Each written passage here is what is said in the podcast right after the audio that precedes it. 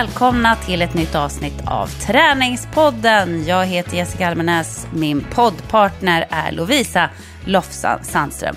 Uh, alltså det var ansträngande för mig Lovisa att ens säga det där för att jag är så dunderförkyld.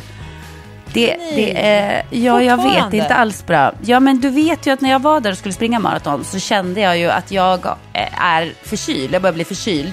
Så det är jättedumt att springa. Förlåt. Men sen kom jag hem eh, och då tänkte jag så här, ja, ja. Jag hostar lite och sådär och inte helt frisk, men jag går och tränar basket i alla fall. Jag kunde inte låta bli, jag hade varit borta en vecka så jag var så himla sugen. Eh, och det var ju inte så smart. Och sen så blev jag bara ännu sjukare. Och sen i helgen så hade vi match och då kände jag, alltså jag har legat och hostat sönder nätterna. Jag hostar som en gnu. Först bara torrhosta, nu slemhosta också. Så tänkte jag på morgonen, så här, fan, jag borde inte spela. Och Patrik bara, så här, du vet du kan få hjärtmuskelinflammation. Det är farligt att spela när man är sjuk. Jag bara, ja, men jag känner mig rätt okej förutom hostan. Ja, börja spela, alltså var död efter två minuter. Men jag gav mig inte ändå, utan jag, jag kände så här, jag har något i kroppen, jag orkar ingenting. Nej, nej, körde på hela matchen i alla fall. Och vad hände efter det? Ja, men jag blev ju så sjuk så att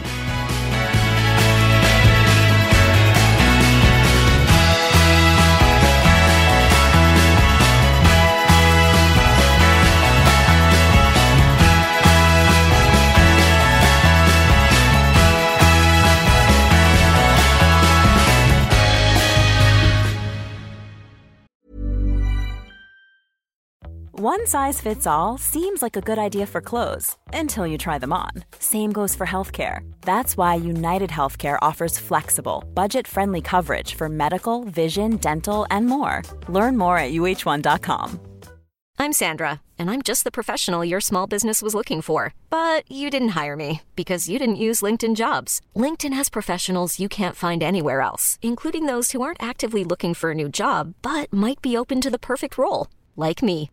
In a given month, over 70% of LinkedIn users don't visit other leading job sites. So if you're not looking on LinkedIn, you'll miss out on great candidates like Sandra. Start hiring professionals like a professional. Post your free job on linkedin.com/achieve today. Du hade ju till och med en omröstning på din Instagram story som handlade om hur hade du formulerat hostan Jessica Almenäs? Jo, men det var, det var att jag, jag, jag kommer inte ihåg hur jag formulerade det, men att den var att jag hade ganska mycket hosta men ändå kände mig bra. Och då frågade jag, bör jag träna? Och då var det några som sa, jag kör på. Man kunde eh, välja mellan två alternativ. Ja, man kunde välja två alternativ. Jag kör på eller eh, absolut inte din dåre. Var det andra Och jag klickade i. Jag gissar Abs att du klickar i absolut inte din dåre. ja, men Allt annat hade varit en skräll. Man kan inte fråga Nej. andra människor om man är tillräckligt frisk för att träna. Nej, man kan inte det. För vet du vad folk ofta skriver då? De bara säger, ja, men har du inte feber så går det bra. Men, men också den här. Du vet ju att de som inte hade tränat i det läget, det är de som alltid hittar på en ursäkt. Och jag bara, fan, jag är inte ens som hittar på en ursäkt, jag kör. Sen var jag också väldigt sugen på att spela match. Men så här i efterhand, jag kunde ju lika gärna skitit i det, för det var inte mycket nytta som jag gjorde på planen, eftersom eh, jag orkade ju absolut ingenting. Och nu är jag supersjuk, ska jag åka iväg och spela in imorgon, så att det, det var inte superlyckat. Det var inte det. Det var inte det. Men man lär sig. Man lär sig så länge man lever. Jag har ärvt din förkylningsblåsa från förra, förra veckan. Nej, stackars jag har, Längst ut på tungspetsen, det är jag och, och min lilla Baxter, vi får förkylningsblåsor på, på tungorna. Det är våran grej. En liten, liten irriterande jäkel. Ja, man fattar inte hur en sån där liten kan göra så otroligt ont. Men jag tränar, en förkylningsblåsa på tungan, det är, eller förkylning, jag har ju inga andra symptom. Så det kanske inte, Nej, det då kan man ju träna. Ja, ja, är du galen. Men sen är det ju också en annan grej, det är ju att vi poddar ju nu svintidigt på morgonen. ja. Vi poddar alldeles så här tidigt, jag är knappt har vaken. Har vi poddat så här tidigt någon gång?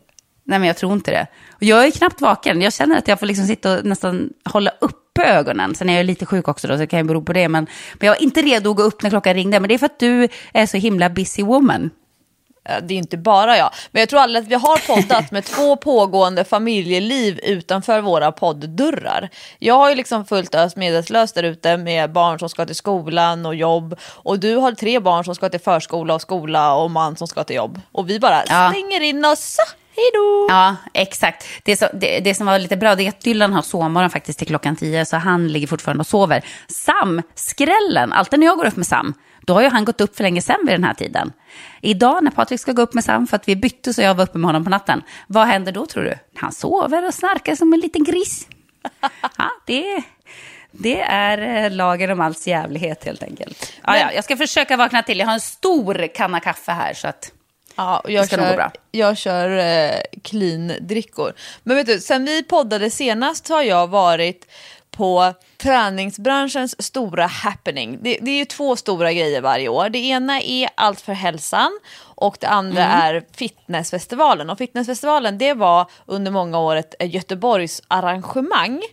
Och sen så mhm. flyttade mm. de det till Stockholm, körde ihop det med Allt för hälsan. Så Allt för hälsan var i en stor mässhall i Stockholmsmässan i Älvsjö. Och eh, fitnessfestivalen var i en annan stor mässa och det var sådana enorma kontraster. Det var liksom, eh, Allt för hälsan är ju väldigt mycket, det är kosttillskott men kanske inte liksom, ah, det är inte de här uh, det finns ju lite olika segment inom kosttillskottsbranschen. Allt för hälsan, vissa typer av kosttillskott, mycket naturläkemedel, en hel del healing, eh, filosofier och sen ganska mycket sådana här, eh, ja men, eh, det är en viss typ av målgrupp för Allt för hälsan. Fitnessfestivalen, den är ju eh, ja, det, det, det, är lite mer testosteron. Eh, det är en hel del, eh, hel del brun utan sol. Det är väldigt mycket svällande muskler och tajta kläder om man säger så. Eh, ja. De delade sen upp mässan igen, så nu är allt för hälsan. Det var för några veckor sedan och sen så är det, var det då fitnessfestivalen fredag, lördag, söndag. Och jag var där på fredagen och eh, jobbade i Cleans monter. Jag jobbade, du jobbar med Generation Pep, jag jobbar med Clean. Det är lite olika, olika ambassadörskap. Men jag var ja. i Clean-montern i uh, tre, fyra timmar i fredags. Och eh, eh, stod, stod och hängde med massa folk. Fredagar är det som jag kallar för som utbildningsdagen på så sätt. Dels, dels är det ganska mycket branschfolk för att de har eh, så branschdag. Liksom. Då är det massa eh, ja, men föreläsningar och workshops för de som jobbar mycket administrativt inom träningsbranschen. Du vet, gymägare, produktutvecklare och de går och tittar på sån här, den här stora delen av mässan som är mycket så här gymmaskiner och coola nya redskap. Bland annat så såg jag ett löpband. Det här är ju så här roligt. Hur gör man någonting väldigt naturligt, väldigt artificiellt, nämligen ett löpband som lutar åt sidorna. Så att man, liksom, man, man, springer på instabilt underlag fast det är ett löpband. Det var väldigt märkligt. Folk tappar ju balanssinne. Det ser nästan ut som att man, att man är lite onykter. För att liksom, Nej, när hela bandet börjar luta, då vill jag säga, ska man luta med nu? Ska man luta sig in i kurvan eller ska man... Ja, men, men sen är det också... Ett väl... litet fylleband så att säga. Ja, men det, det är lite så. Ett par högklackade skor på det och sen är liksom känslan total. men eh, det är också väldigt mycket skolor. Eh, och inte bara Stockholmsskolor, tvärtom skulle jag nog säga, utan jättemånga folkhögskolor som kommer med sina studenter, jättemånga gymnasieskolor som har sina idrottsprogram som kommer med sina elever. Jag tänker så här, gud vad nice att vara lärare på ett sånt program, så får man hänga en hel dag på fitnessfestivalen på arbetstid. Så jag träffade eh, många från, ja men det finns, eh, Grillska gymnasiet har idrottsprogram och jag vet att det finns många gymnasieskolor numera som har jag tror att det kallas, det, kan, jag tror, det kanske inte kan kallas det helt för det är säkert någon sån här trademark-grej eller varumärke och så, men typ crossfit-inriktning. Alltså att man Va? liksom, ja, nej men det är så, det är så coolt. Men jag, jag är lite osäker, för jag tror inte det kan kallas för Crossfit, för det är ju en amerikansk organisation som ju är, liksom är stenhård med varumärket och sådär. Så jag vet, det, kanske, det är äh, functional fitness, någonting sånt. Men sen finns det också liksom mer generella idrottsinriktningar, eller, eller de eleverna som läser mer specialidrott och liknande. Så jag har hängt så mycket med gymnasieelever och med sådana som går på folkhögskolor, idrottshögskolor och sådana här runt om i landet som kom till fitnessfestivalen och jag har hängt med jättemånga Träningspodden-fans. Det är alltså Kul. så himla roligt. Slå sig ner i en stol, knäcka en clean, sitta och hänga. Jag tycker att det är superkul att jobba på mässa. Jag kan tänka mig att det är som när du har dina de här långa inspelningarna, till exempel när ni kör med Vem kan slå Anja och Foppa? Det är jättemycket folk, men det är väldigt så avslappnad stämning. Alla har samma intresse. Alltså att det finns en väldigt så här, stor gemensam nämnare. Lätt att prata, folk har kommit dit för att man är intresserad, och för att man vill ha inspiration och liksom väldigt höga energinivåer.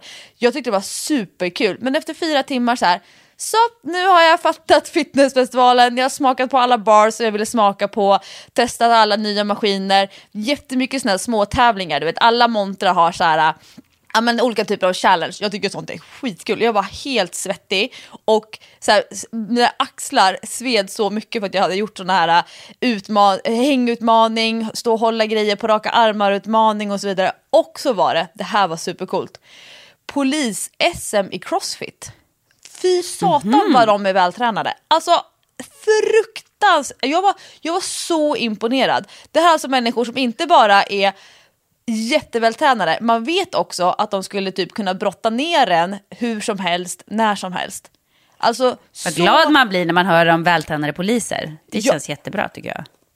Så coola. Och de, både tjejerna och killarna, du vet det är sådana så här, så jag tänker bara, alltså jag, jag, blir imponerad av människor som ser vältränade ut. Du vet, så här, det är muskler, lite underhudsfett, jättebra hållning, snygg teknik i gymmet. Men sen när man, när man vet vad de, vad de jobbar med, ja, jag var jätteimponerad. Det var superkul dag och jag ska hälsa till Jessica från typ 40, 45, 50 personer som bara Alltså, Va? Vad ja. kul! Och de hade till och med lyssnat på Träningspodden, det nya, nyaste avsnittet innan det här då, på vägen till mässan. För liksom Nej, vad roligt. ultimata inspirationen. Vad glad jag blir. Men det, där, det känns lite grann som, som den där känslan jag brukar få när jag går på sån här maratonexpon. När man ska springa maratonlopp så är det ju alltid massa eh, utställare och, och, grejer och man får testa på olika saker och sådär. Alltså jag älskar att gå där. Jag kan gå där i flera timmar. Så nu senast jag, när jag då inte ens sprang, Dylan var ju så irriterad på mig. Jag bara gick och handlade grejer, provade saker. Åh, jag vill prova det här och får jag smaka på det här? Och här var någon eh, energibar jag inte har provat någon energi energidryck, här kan man få lite massage och så här. Jag tycker det är så roligt. Och det är samma sak där, för alla är ju intresserade av samma sak. Alla gillar att springa långt helt enkelt. Men, och, och vill gärna prata om det.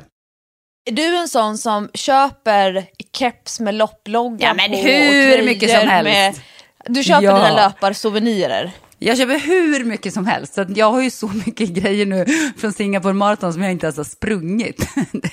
men, men, det var, väldigt, eh, det var väldigt coola grejer. Jag har inte hittat det förut faktiskt. Eh, de här lopp loppprylarna som de hade. För att det var så otroligt tunt material på löparkläderna.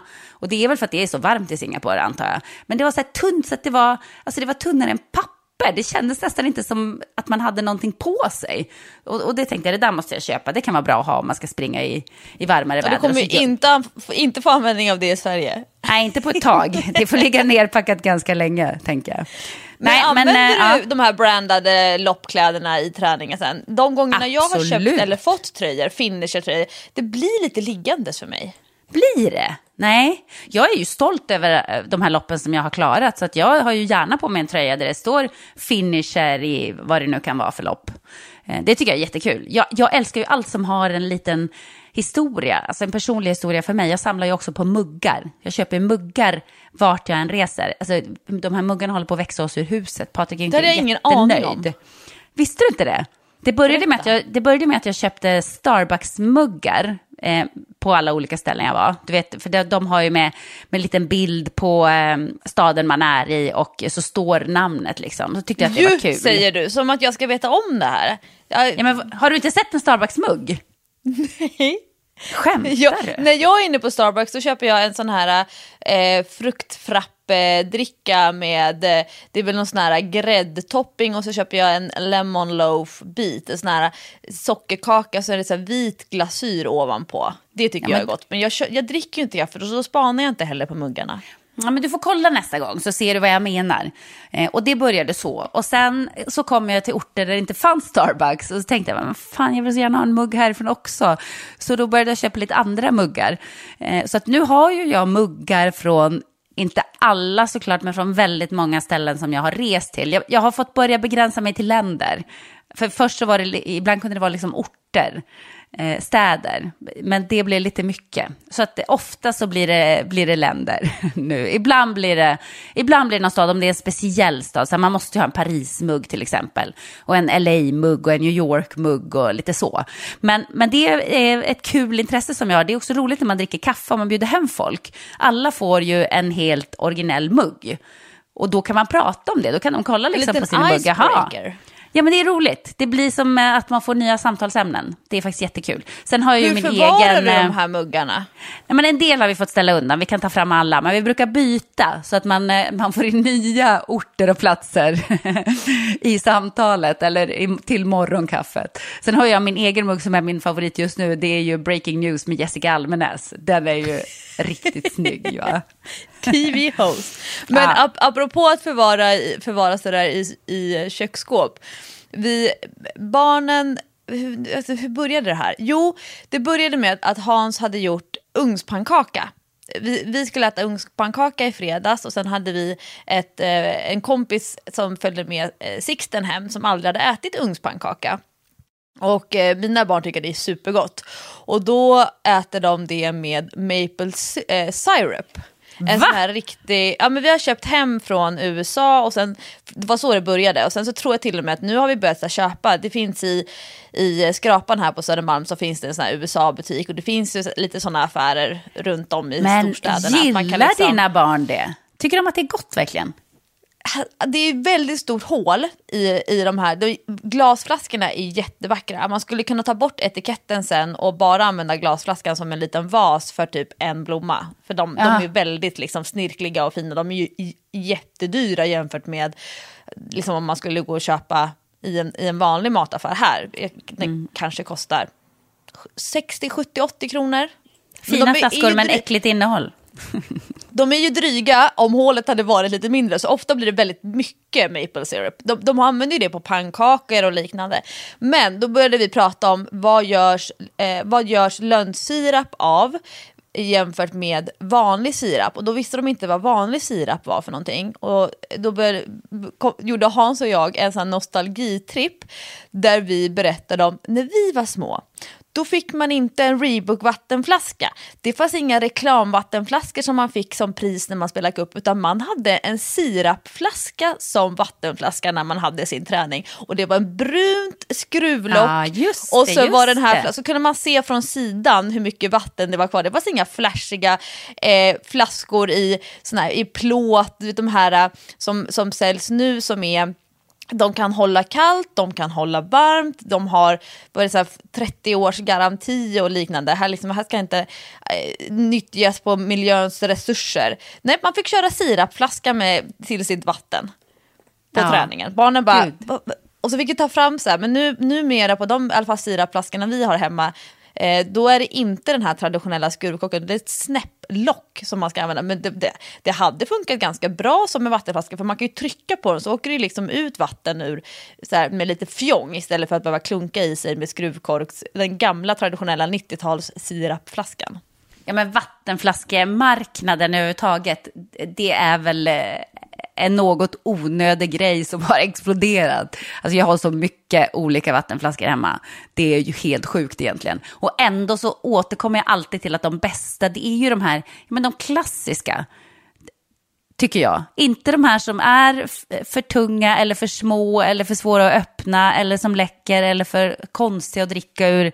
Det ska vara en klassisk vanlig vattenflaska. Typ sådana som man hade redan när jag gick basketgymnasiet. Med, med stadiumtryck på, väldigt enkla. Men den här slangen som man, trä, som man viker och stoppar ner så den ska fästa lite grann på en liten plupp och alltid lossna. Så man alltid hade vatten ja, i ryggsäcken när man kommer hem. jag, jag kör clean kantin. Den, den är tung plåt. Eh, om man skulle vilja, inte för att jag såklart är den som är den, men skulle man ha flaskan stående i sängen typ 3-4 dygn utan att eh, byta vattnet så smakar vattnet ändå inte äckligt. Inte för att jag testar det, men ah, så, jag lyfter upp flaskan här som den står så har stått här nu nästan en vecka bredvid sängen med samma vatten. Ja, men då gillar vi inte riktigt samma flaskor. Jag, då, jag är mer en klassisk eh, vattenflasketyp än vad du är. Du är mer spacad. Lite mer spacad. Du, jag måste bara säga en sak, för jag vet att du har en, en spännande grej att berätta. Eh, du har ju varit på något väldigt spännande. Jag har också det, fast det är en helt annan sak. Folk kommer nog inte tycka att det är lika spännande. Men du vet ju att jag har haft så ont i nacken. Fruktansvärt ont i nacken. Det har ätit upp ditt, eh, din vardag. Ja, men jag har ätit upp så. Eh, mitt liv och mitt humör och min sömn och eh, allting. Jag har inte kunnat... Alltså, det har hämmat precis allt jag har gjort. Det är väldigt jobbigt när man inte kan böja eller vända på huvudet, vrida på huvudet. Man inte ens kan titta bakåt. Jag har ju knappt kunnat köra bil liksom. Men nu tog jag tag i detta och gick till en kiropraktor i veckan. Anna Brolenius som vi har pratat om. Jag bara tänkte så här, nu har jag av mig till Anna och kolla om hon har tid. Hon, hade hon var med nere på inspelningen av Superstars som, som för att ta hand om alla, alla idrottarna. Exakt, och jag kände ju till henne för att hon var med första säsongen som jag eh, gjorde Biggest Loser för hundratusen år sedan. Så att jag kände henne lite därifrån. Eh, och jag, jag skickade ett meddelande på vinst och förlust och hon skrev vi har fullt men jag har fått en avbokning, kan du den här tiden? Ja, det var förra veckan då i torsdags. Du vet att det är så, det är så man uttrycker sig när man vill liksom eh, få, man vill ha lite gratis ingång redan från början. Det är att man har fullt men att man har liksom antingen frigjort en tid eller det har kommit en lucka som du kan få. Då blir man lite så tacksam som patient eller klient inte så lite tacksam. För att jag var så här, åh, jag orkar liksom inte med hela processen och börja hitta en ny som är bra. För det vet man ju inte heller. Men jag vet ju, hon jobbar ju mycket med idrottare och så. Och de är ju nöjda med henne. Och om elitidrottare är nöjda med henne, då, då borde det duga för mig också, kan jag känna. Men i alla fall så gick jag dit och eh, hon var ju chockad över eh, tillståndet här i min bröstrygg och i mina axlar och min nacke. Men som hon sa, det är förmodligen eh, sen min utmattning, det är långvarig stress som har satt sig där, för den sätter sig där tydligen. Eh, och det är ju svårt att göra något åt. Alltså, det, det, är, man, är man stressad och, och så, så är man. Och då, ja. Men i alla fall så fick jag ju lite tips på hur jag kunde tänka och vad jag skulle göra. Så här. Men hon höll på att trycka på punkter, det gjorde ont, det var inte speciellt skönt. Eh, men, och avslutade sen den här sessionen med att knäcka.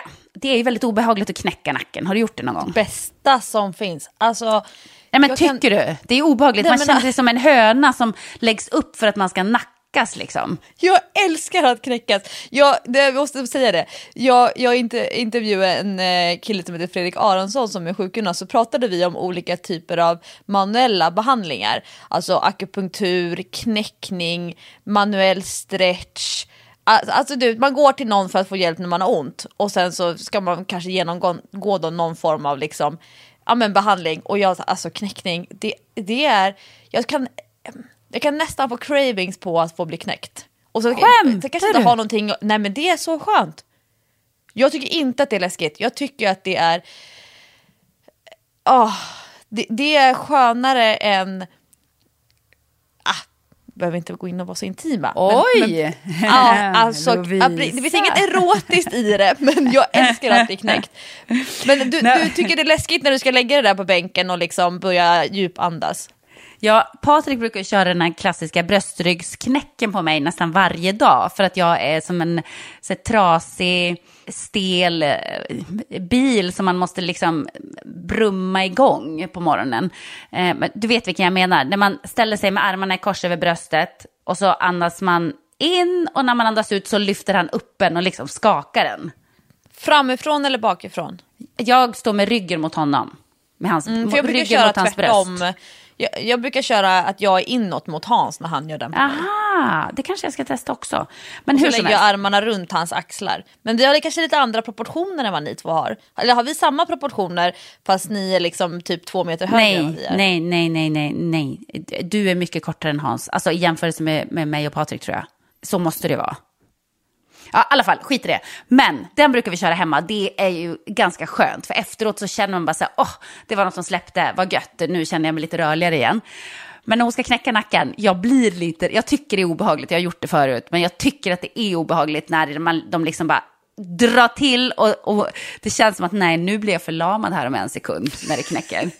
det, det är obehagligt, men vet du vad? Hon bara, när hon hade gjort det, hon bara, det här, nu lyckades hon knäcka ordentligt på höger sida, inte, det knäckte inte till på vänster sida tyvärr, så den får vi jobba vidare på.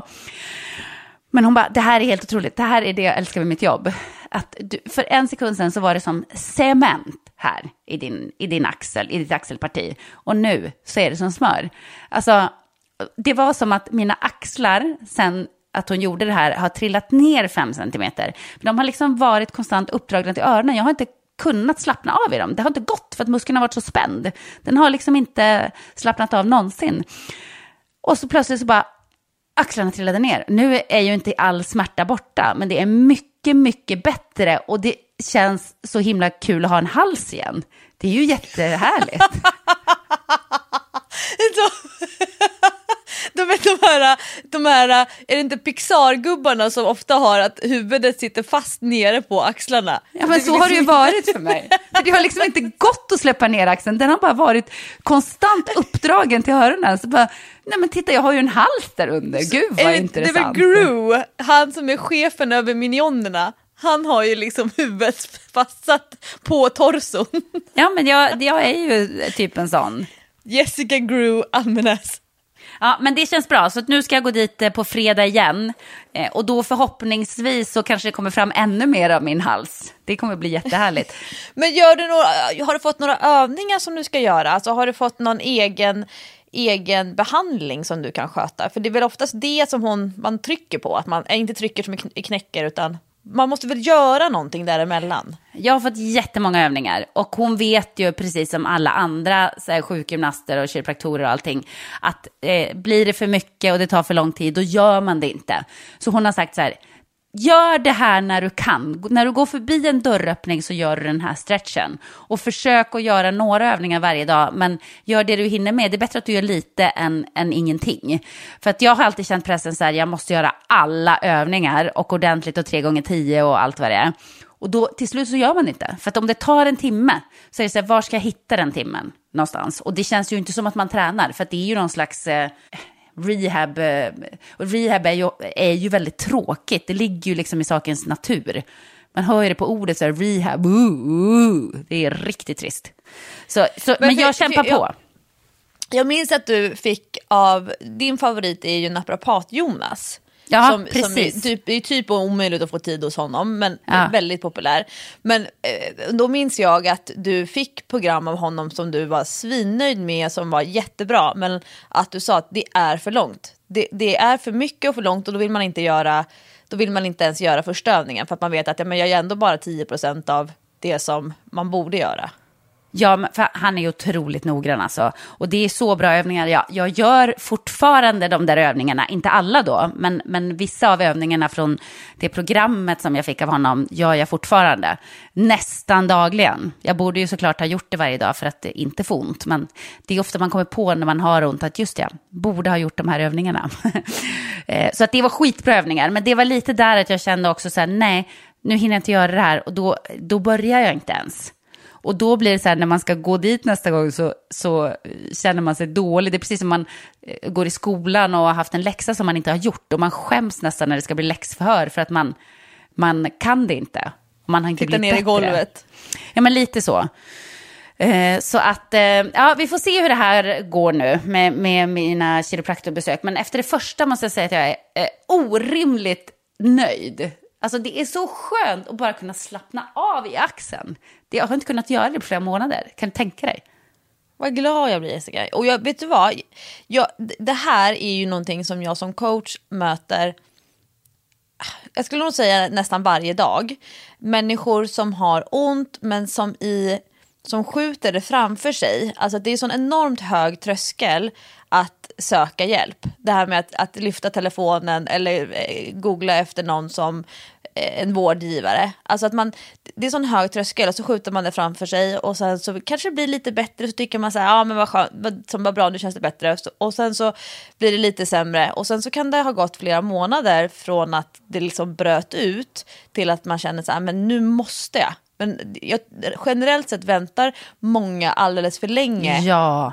innan man tar hjälp. Jag Ja, fattar men att det är svårt att få in det i, i livet, att man måste ta ledigt från jobbet, man kanske, om det ska, ska man få tag på en kvällstid hos någon som, kan, som, kan, ja, som har den här kompetensen, det är ju nästan omöjligt. Så jag förstår ju att det är ett stort projekt och man kanske inte heller vill förlika sig med tanken på att ja, men jag måste faktiskt gå, gå och, få, och få hjälp. Men det är ju inte smart att skjuta det framför sig för det kommer inte bli bättre. Framförallt som du säger det här med att visst det här knäckningen, eh, låsningar, men, men det är det musklerna runt omkring, det är ju de som ger symptomen. När de går in och börjar liksom ligga på spänn hela tiden, det blir någon, någon inflammation, någon överansträngning för att vardagsbelastningen blir för mycket. Så att, ja, jag, jag förstår ju ashög tröskel även för mig, men det är ju dumt att skjuta upp det för länge, särskilt när man har de höga kraven på kroppen som många av våra träningspodden-lyssnare har. Man vill att kroppen ska leverera det som hjärnan är inställd på. Ja, för, för grejen var att jag tänkte så här, jag kan ju massa övningar. Jag kan ju köra lite, lite rehab själv. Jag, det kommer säkert att lösa grejen, men det har ju bara blivit värre och värre och värre. Så att jag borde ju ha gått för en månad sedan när det började bli riktigt jävligt. Redan då skulle jag tagit tag i det och då kanske det hade varit lättare att komma till rätta med också. Nu kommer det ju förmodligen att ta några gånger innan, innan det känns bättre. Men jag är ändå glad att jag till slut bara bestämde mig att nej, nu går jag. Nu finns det inget att be för längre, för att nu, nu håller det här på att ta över mitt liv. Som kronisk smärta kan ju liksom äta sig in i själen. Absolut.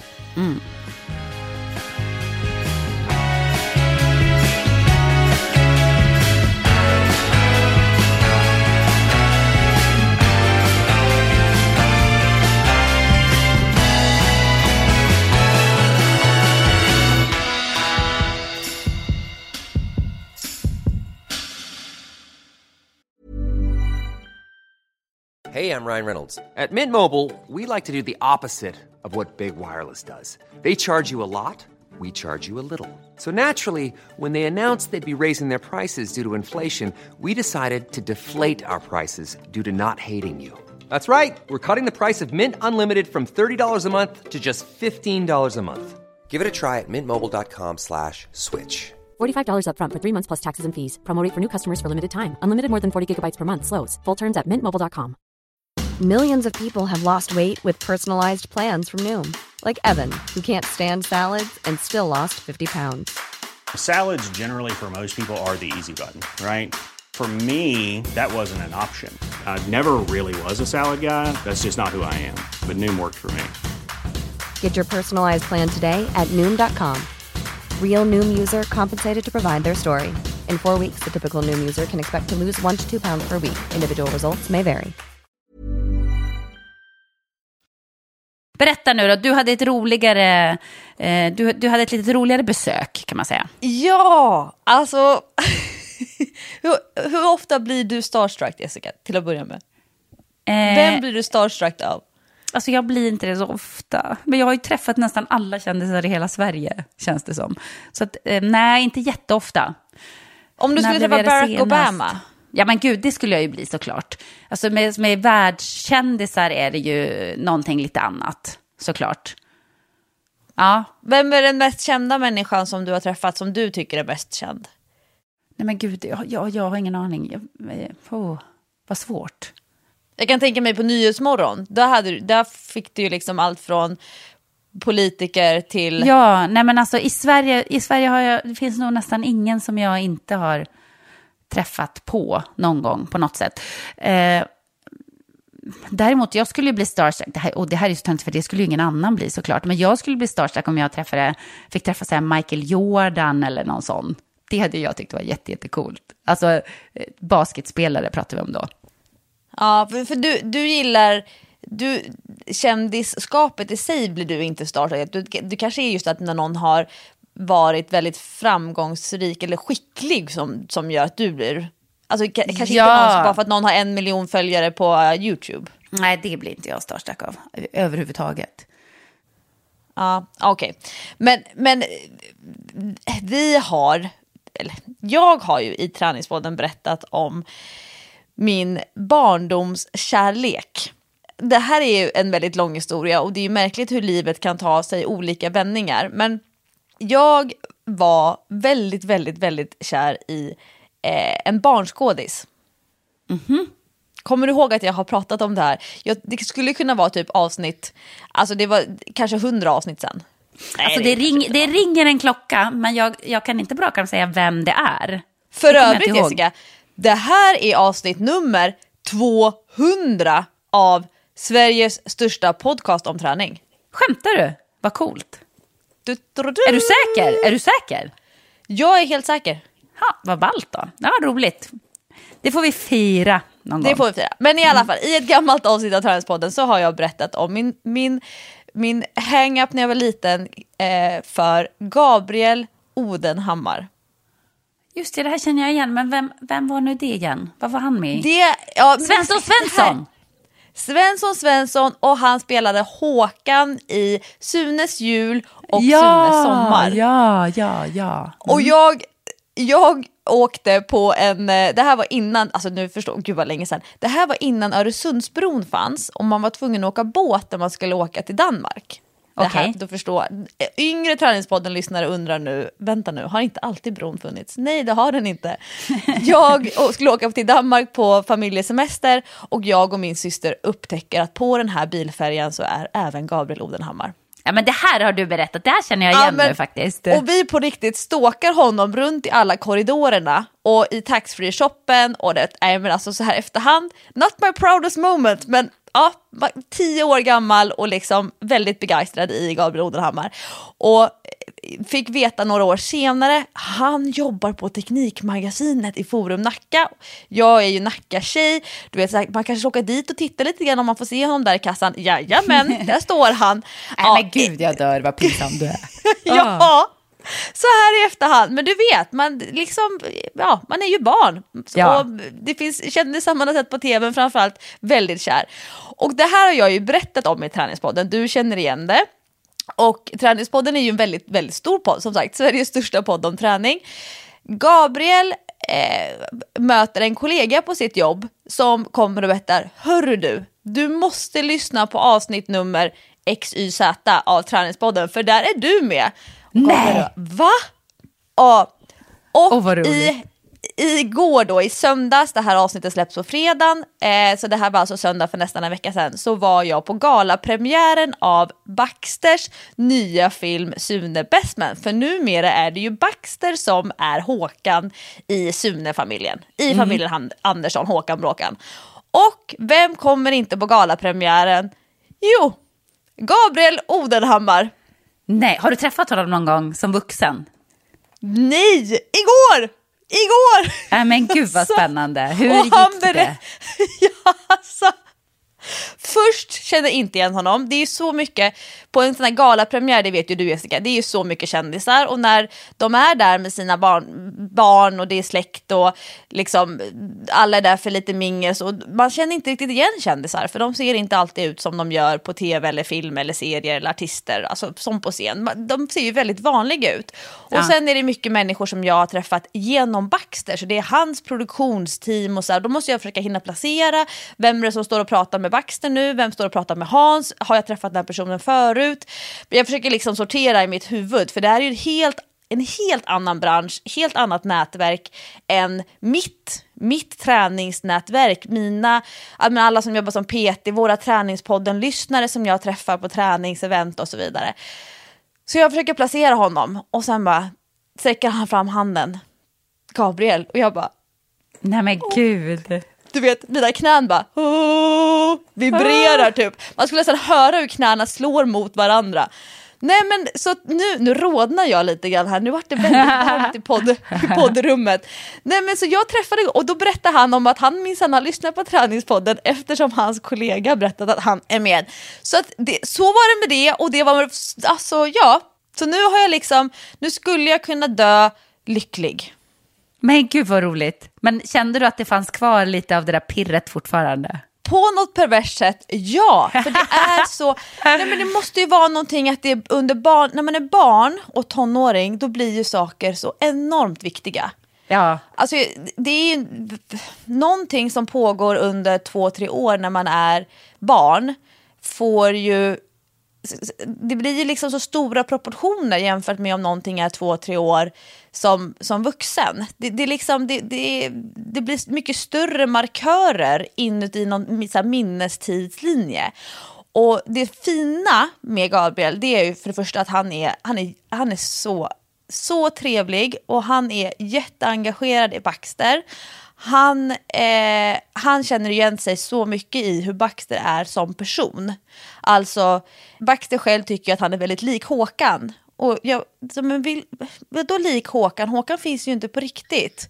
Men, jag, nej, men han är lik Håkan, det är liksom att han, han är lik så som Gabriel såg ut när han var Håkan. Jaha. det är det jag tror att Baxter tänker. Och Ah. jag har ju kallat Baxter för Håkan långt innan den här Sunesvängen drog igång. Jag har alltid kallat honom för han är väldigt lik den Håkan som Gabriel Odenhammar var när han var liten. förstår. Ja, så att eh, ja, det var, det, det var den stora, stora grejen. Filmen, den var jättebra och jag är så himla stolt över Baxter. Jag ska åka till Göteborg idag. Först, ja, just det, jag, först ska jag föreläsa i Göteborg och sen har jag en träningsdejt. Tyngdlyftningsträningsdejt med våran kompis Monica Björn. I Göteborg. Gud, så himla spännande. Jag är lite, lite avundsjuk faktiskt. Det blir Hon jättekul. lägger upp så, så mycket tyngd, alltså så här, frivändning, rycksnatch. Jag, jag, kan- jag har gått några tyngdlyftningskurser men jag kan inte säga att jag behärskar det så som jag borde göra med tanke på min fysiska kapacitet. Så det ska bli jättekul. Men sen så ska vi få se filmen en gång till i, i Göteborg. De har en egen Göteborgspremiär eftersom det här eh, Sune Bestman är inspelad i Göteborg. Det den är liksom Göteborgsbaserad, västkustbaserad. Så jag tror att när jag ser filmen andra gången, då kommer jag kunna njuta mer. För att jag var, precis som när Sikten skulle göra sin första brasilianska jujutsu-tävling, jag var så nervös. Efteråt så kändes det som ett, ett träningspass för mig, jag var helt slut. Nästa gång jag ser filmen så ska jag njuta lite mer och liksom bara embrace it. Men, men eh, så himla härligt. Se Baxter i Sune Bestman och sen möta Gabriel Odenhammar. Nu har liksom, jag, min, min bucket list, det är liksom... ah, ja, så var det med det i alla fall. Det var det jag ville berätta. Då får vi se om Gabriel får tips om att han ska lyssna på även det här avsnittet. Det blir ju svinjobbigt för mig nästa gång jag träffar honom. Superpinigt. Men du, jag är glad eftersom jag missade den här eh, premiären igår. Eh, så är jag glad att, att du har bjudit in till en privat eh, premiär. Eller Baxter har bjudit in till en, inte premiär för då går filmen på bi- biograferna redan, men en visning i alla fall. Ja, han har bokat en egen biosalong i, eh, på Södermalm här där eh, fotbollskompisar, eh, lite klasskompisar, våra familjekompisar, du vet när, när de vuxna känner varandra och sen finns det barn i gemensam ålder. Och då ska ju Jack och Dylan, Sam han får stanna hemma, no, no, ta det inte personligt Jessica, men jag tror att Sam skulle ha svårt att sitta, sitta i en, en bio, han tror inte han kommer uppskatta den här filmen. Än. Nej, jag, tror inte, jag tror inte heller det. Han är lite för liten för det. Han sitter ju inte still gärna mer än en minut i sträck. Så att, eh, nej, men de, de stora grabbarna kommer att gilla det. Och jag älskar Sune-filmer. Alltså jag älskar Sune-filmer. Jag vet inte hur många gånger som vi har sett Sune-filmerna här hemma. De går på repeat. Så att, eh, det ska bli jättekul. Jag ser fram emot det. Men du, innan du ska iväg nu på din träningsdate här med Monica Björn, hinner vi med någon lyssnarfråga? Ja! Vi, vi har fått jättemånga jättebra lyssnarfrågor. Och vi kan inte ta med alla frågor för då skulle inte Träningspodden vara så himla rolig. Men jag har tagit med en fråga som handlar om nöjdhet. Som jag tycker är så himla bra. Och jag skulle vilja att vi snickesnackar. Vet du vad jag menar när jag säger snickesnackar om den här frågan? Ja, eller ja. Jag, jag måste höra frågan först. Du får läsa den. Ja, med andra ord, det finns inget facit. Utan Nähä, okej, snicker, ja. Mm. snickesnacka det är att man pratar runt och sen kanske man kommer fram till någonting men man kanske inte gör det heller och att det får vara fine. Det tänker jag så här, snickesnacka. Ja, men det låter bra. När får slash kan slash ska man känna att man tränat tillräckligt? När får man vara nöjd? Hur jag än gör så kommer det nog alltid finnas någonting som kan göras bättre. Jag vill veta när jag gjort vad som krävs för ett hälsosamt, ansvarsfullt träningsliv. Jag vill bli 90 år och relativt smärtfri. Nu låter det kanske som att jag inte gillar träningen, vilket inte är fallet. Jag är bara lite besviken på att aldrig känna att jag räcker till. Och jag bara känner så här, gud vilken bra fråga. Är inte det här 2019 års stora grej? Alla larm om hur, alla saker som man eh, behöver tänka på. Det här med leva länge, le, bli frisk, håll dig frisk. Nästan, men det här optimera livet. Skitsvårt. Ja, men samtidigt så får man ju ganska ofta väckarklockor när det gäller det där, har jag märkt. Eh, nämligen eh, som en, en, en kompis, eh, en nära person till en kompis, eh, som har levt supersunt, inte röker, inte dricker, tränar jättemycket, eh, smart, har jättebra jobb och så vidare bestämmer sig för att nu är det bara något år kvar här, nu har vi jobbat ihop tillräckligt, nu ska vi sälja huset, vi ska köpa ett hus i Spanien eller någonstans varmt, njuta av livet, resa, ha det bra och får då eh, obotlig cancer. Och, och, det där tycker jag man hör så ofta, att det är så, här, man kan inte gå, man kan liksom inte gå och vänta på att livet ska hända, man kan inte, det är klart att man kan tänka, jag vill vara sund och stark när jag blir gammal. Eh, men jag tror att man ska tänka mer, vad, vad vill jag nu? Det är klart att man gör saker för framtiden, såklart, också. Men det kan inte vara ens huvudfokus, utan man måste tänka så här, vad funkar för mig just nu? Vad kan jag vara nöjd med just nu? Jag, jag tror att det är jäkligt viktigt att vi försöker leva lite mer i nuet. Eller vad tror du? Ja, och just det där med generellt sett så säger man ju att träning skyddar mot så många grejer. Det skyddar mot stress, det skyddar mot flera cancersorter, eh, det skyddar mot, alltså det förbättrar immunförsvaret och så vidare och så vidare. Eh, men i slutändan så visar det ju sig att även de som vi tycker är allra mest hälsosamma lika väl kan bli sjuka, lika väl kan bli utbrända. Till och med så har ju du och jag erfarenhet Jessica av människor som de, att liksom, träningen är, blir en del av symptomet för utbrändhet. Ju tröttare man känner sig, ju mer sliten man känner sig, desto mer tränar man och desto högre mål sätter man upp och så vidare. Och det som jag har fått lära mig, som, eh, det här har jag med som ett eget segment när jag föreläser om just träning ur ett hälsoperspektiv då ser man att får man upp, om, om, en, om en person har en så pass låg kondition, alltså ett konditionsvärde, att den inte orkar flåsa 30 minuter, då lägger man allt krut på att få upp konditionsvärdet, träna upp konditionen och då spelar det inte så stor roll vad man gör cykla på en cykel, spring, kör crossfit, vad som helst som gör att din syreupptagning förbättras motsvarande att kunna flåsa 30 minuter. Man, man, man, man bortser från att man får lite ont i axeln, att man tycker att det är tråkigt, att man har låg motivation, man får skavsår i rumpan av cykelsadeln och så vidare. Samma sak kan man också se och resonera för en person då, så man, när man får upp konditionsvärdet till, till 30 minuter, att man orkar flåsa, till 60 minuter, då kan man fortfarande bortse från eh, eh, att man blir lite sliten, att man eh, inte gör det med glädje, för man ser ändå att, att konditionsfaktorn är så pass viktig. Så liksom upp till 60 minuter. Men när man sen tittar på, okej, okay, nu ska jag träna upp min kondition över 60 minuter. Nu vill jag kunna köra 90 minuter, jag vill kunna springa två timmar. Då ser man att man inte kan casha in de hälsoeffekterna ur ett kardiovaskulärt, alltså blod, alltså eh, eh syreupptagningen, hjärta och muskler och blodcirkulationen tillsammans. Att man, in, att man får inte de stora hälsoförbättringarna där i takt med att konditionen utvecklas. Så att vet man med sig att man faktiskt kan springa en timme eller gör, köra ett, ett rätt rejält spinningpass motsvarande en timme, då behöver man ur ett hälsoperspektiv inte ha ett mål att man ska klara ännu mer. Och vi ser, mer träning är bättre för kroppen, men tre pass i veckan året om är bättre för hälsan än att köra fem pass ett par veckor om året och sen få ont eller att man blir sjuk och att man måste ta de här träningsuppehållen regelbundet över ett år. Det är därför det är så bra med människor som skriver träningsdagbok så man kan faktiskt titta över hur ser träningsdosen ut över hela året. Och jag vet, min erfarenhet, det är att ju mer människor tränar desto mindre sover de. För att man behöver ofta ta tid från någonting annat när man vill träna mer. När man vill lägga in ett fjärde pass, ett femte pass, då, då liksom blir det ja, men morgonträning för att eh, hinna det innan familjen vaknar eller att man har förhandlat bort lämningen av barnen på morgonen och så sticker man iväg till gymmet innan jobbet.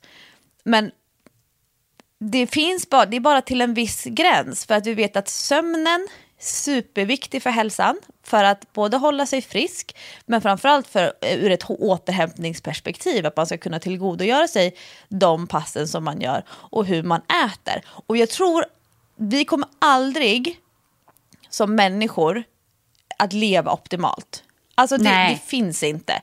Vi kan inte göra slut med vår partner som irriterar oss eller stressar oss påverkar vår hälsa. Vi kan inte byta arbetsplats varje gång som det blir en konflikt med en kollega. Vi kan inte eh, styra en tonåring som inte sover på nätterna, som antingen är ute på stan eller som sitter och spelar eller någonting. Alla de faktorerna påverkar oss. Det påverkar oss ganska så mycket. Så jag tror att är man är man rädd för, lever jag tillräckligt hälsosamt? Det gör man med stor sannolikhet ur ett perspektiv att man är en liten planet och sen så cirklar det massa andra planeter runt omkring. Och att har man de här tankarna, nu snickesnackar jag, mm. då lever man antagligen så hälsosamt som man kan göra utifrån sina förutsättningar. Man kommer aldrig att kunna optimera eh, hälsa och hälsa är alldeles för komplext för att hitta ett recept som garanterar saker. Ja, så, så snickesnackar jag. Jag håller med och sen, sen tror jag inte att det är så himla kul att optimera hälsa heller. För vad, vad, får man för liv då? Då lever man någon slags strikt eh, militärliv. Om man ska optimera precis varenda grej i sitt liv. Man måste också leva lite. Jag tror ju att eh, receptet, om man om man vill ha en hälsosam ålderdom och, och må bra även när man blir äldre, det är ju att tidigt i livet, helst redan som barn, få in träning som en naturlig del av ens vardag, en naturlig del av ens liv, någonting som man bara gör. Och det behöver ju inte vara träning att man ska gå till gymmet tre gånger i veckan, men att man kanske får in att man har hälsosamma vanor, att man kanske promenerar dit man ska istället för att eh, ta tunnelbanan eller bussen. Eller att man cyklar mycket eller att man går i trappan istället för att ta rulltrappan. Alltså att du får in det här som en naturlig del av ditt liv och alltid gör de här valen utan att du behöver tänka på det. Och att, att träning blir något som, det här är något som jag gör. Jag är en sån som tränar. Det, det pratar vi ofta, att, att man känner sig som att man är en sån som tränar. Alltså det tror jag är det absolut bästa du kan göra för att vara hälsosam när du blir äldre. Då bygger du också de fysiska förutsättningarna, men, men det är också i ditt mindset, att du rör på dig, att du tränar, att du håller igång kroppen. Och, och det eh, är det ju bara att fortsätta med, även när man blir gammal. Jag, jag tänker alltid på, när jag tänker på hur vill jag vara när jag blir äldre, så tänker jag alltid på bilder som jag har sett från den här japanska ön som jag nu inte i stunden kommer ihåg vad den heter, men du vet där folk lever längst. Mm. Och där man har sett bilder på 90-åringar som börjar varje morgon med någon slags eh, yogaövningar på stranden. Och det har de gjort hela sitt liv och är mycket vigare än vad jag är som 44-åring då, det tänker jag alltid sådär, det där är drömmen, för det där är en rutin för dem. Det är något som de bara gör utan att tänka på det. De har gjort det hela sitt liv. Och titta vad de har fått igen av det. Titta vad de har fått kroppsligt för att de har gjort det. Och vad länge de lever och vad hälsosamma de är. Eh, så jag, jag tänker lite så, att, att det ska bli en naturlig del av livet istället för att man ska tänka att jag måste optimera. Men det där, nu kom du in på ett jättebra resonemang som jag, som jag inte hade med mig eh, som jag kom på. Det var bra att du, att du tog det. Just det där med hur mycket tankeverksamhet som man behöver lägga på att göra de här medvetna ställningstaganden. För, för ska vi säga, fem sex år sedan så började det komma liksom den stora debatten om ortorexi. Mm. Eh, nämligen där, när man lägger ohälsosamt mycket tankar och actions, alltså handlingar, på att vara hälsosam.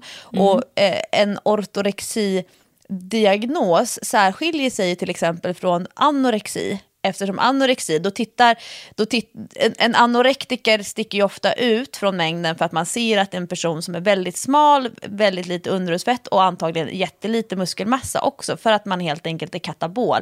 Man äter alldeles för lite eh, mot vad kroppen behöver och är ju liksom ett eget sjukdomstillstånd i sig. Men en ortorektiker, den är, får oftast, det, det kan många som är, vad ska man säga, före detta ortorektiker, om man nu skulle kunna säga så, att man har liksom mm. kommit ut på andra sidan. Man kanske aldrig blir av med alla tankar, men man kan liksom förhålla sig till dem. De har ofta börjat i en så här hälsosatsning. Man, man har börjat liksom tänka på sin träning, hur man äter, att man vill sova optimalt, att man vill leva optimalt, att man börjar styra sitt liv för att man ska vara så hälsosam som möjligt, inklusive då börja kompromissa med relationer och så vidare.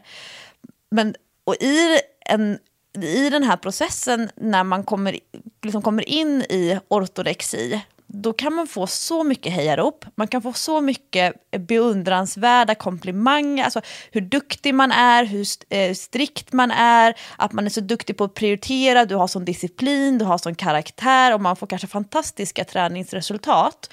Mm. Och må många av dem som jag så här, genom sociala medier, vilket man vet hur, hur trovärdigt är det, men, men de, många, de, där jag kan misstänka att det finns en ortorexi, eh, jag känner inte människorna, men de, de kan ha väldigt mycket muskelmassa, de kan ha Liksom, de kan vara deffade, absolut, men de, de, ser väldigt vältränade ut.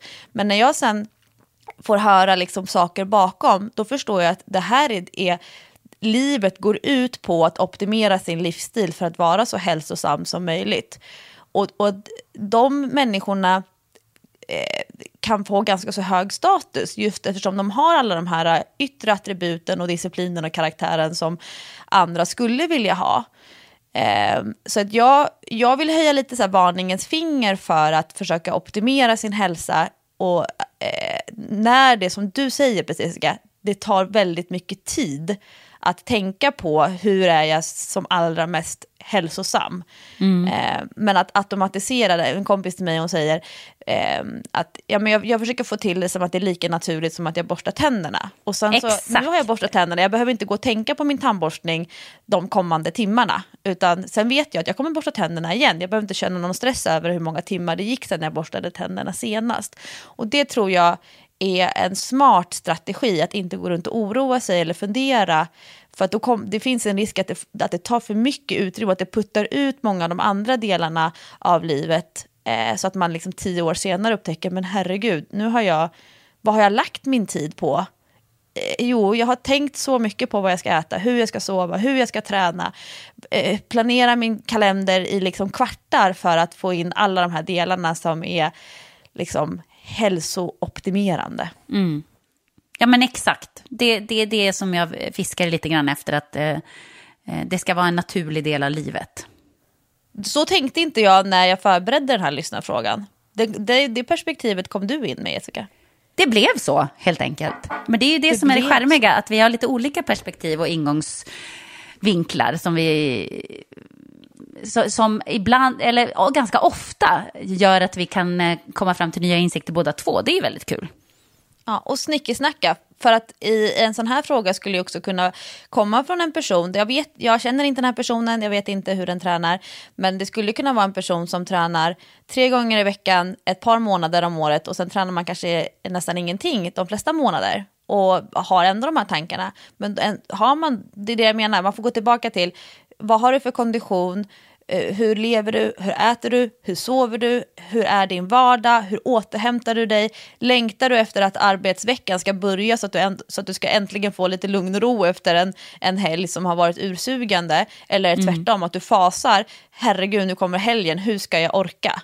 Det är, liksom, det, det är jättekomplext komplext och träning löser och hjälper till väldigt mycket.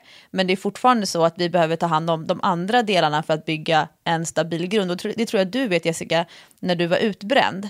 då slutar ju de här basala delarna av en vardag att funka. Sömnen funkar inte, det fun aptiten är helt fucked up, mm. eh, stress över helt orimliga saker som borde vara en del av en, en vanlig dag. Det får så stora proportioner. Så att det är liksom att, att grunden rubbas, då handlar det inte om hur många träningspass man kan skriva in i sin träningsdagbok till exempel, eller att man alltid måste nå 10 000 steg. Bra Lovisa, jag tycker det får stänga dagens avsnitt av Träningspodden för jag vet att du ska iväg med tåg och jag blir lite stressad för din skull. Apropå att bli stressad över allt möjligt. Monica Björn väntar på mig. Jag ska alltså köra tyngdlyft. Jag kommer känna mig som dig Jessica när jag ska liksom kasta, fris, kasta stången i frivändning och liknande. Jag är lite pirrig. Det här är utanför min bekvämlighetszon och jag ska gå på Monicas hot yoga efteråt. det här ska bli så kul att höra om nästa vecka. Det måste du berätta om. Eh, vad, vad, kommer jag kunna bidra med nästa vecka? Ja, jag ska ju eh, i Du ska veckan... spela in någonting. Jag ska spela in och jag ska ut och åka längdskidor faktiskt. Så att eh, jag kommer också Gud, ha lite trevligt att bidra med.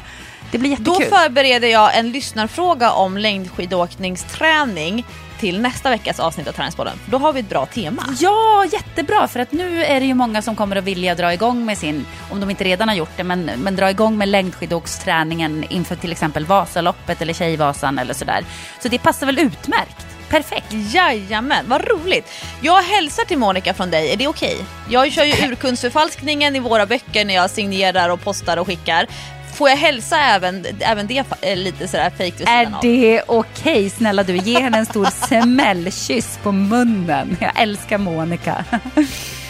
Stort tack för att ni lyssnar på Träningspodden avsnitt nummer 200 av Sveriges största podcast om träning.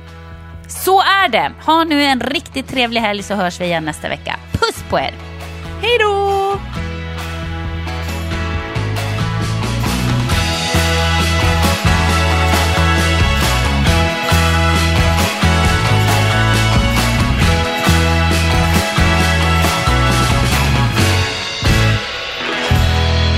Träningspodden produceras av Sandström Group.